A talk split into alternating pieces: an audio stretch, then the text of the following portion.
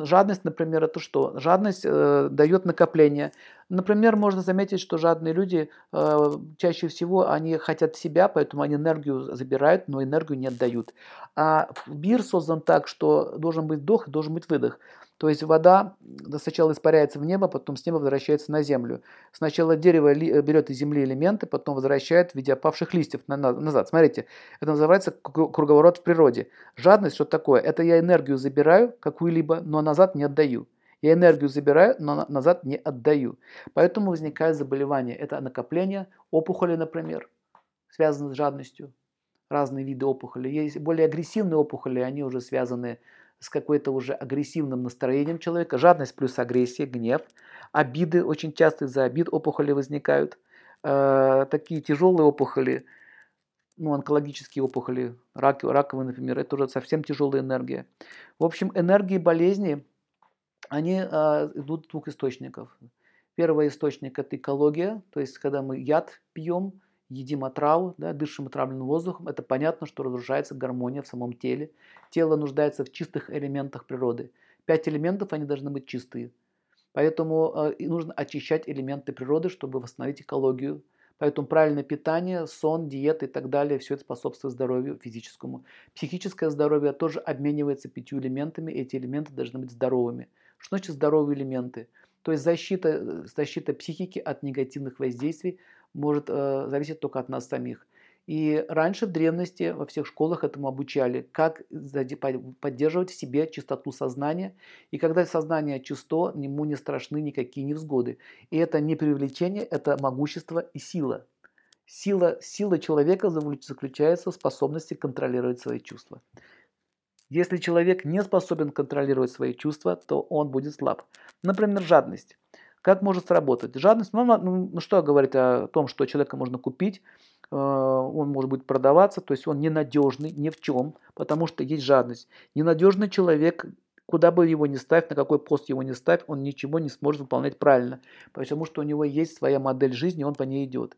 Соответствующе начинает разваливаться его здоровье, соответствующе он начинает вокруг себя обделять всех остальных. Таким образом возникает в обществе несправедливость и все остальное.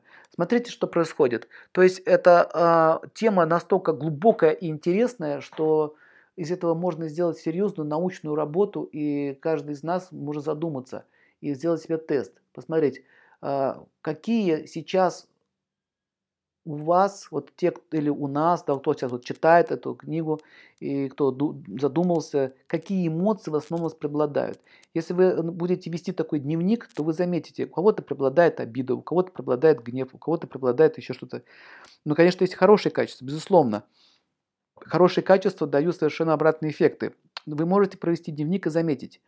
И создать такой график. А потом можете проверить, что у вас болит периодически или где, на чем возникает заболевание.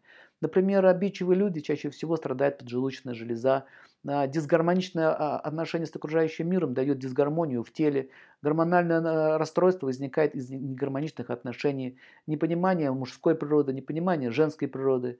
В чем заключается функция женщины, в чем заключается функция мужчины. Многие мужчины ведут себя безответственно, многие женщины не слушаются мужчин или не хотят быть независимыми. То есть это все сейчас дается с разных сторон, с разных позиций. Делайте так, делайте вот так.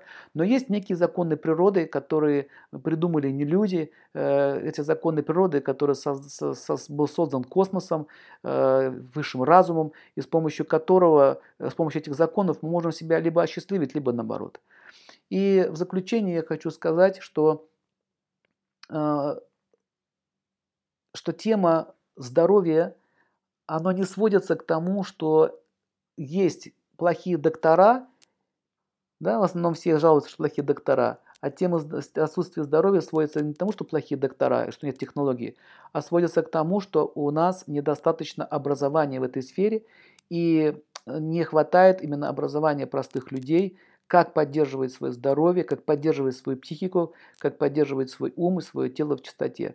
Поэтому какая бы медицина ни была развита, она сейчас очень сильно развивается, но тем не менее болезней становится все больше, больше и больше. И я думаю, что этот вопрос, который мы сейчас подняли, он очень актуальный, поэтому говорить дальше и читать лекции о природе первоэлементов и технологиях этих болезней сейчас времени не хватит.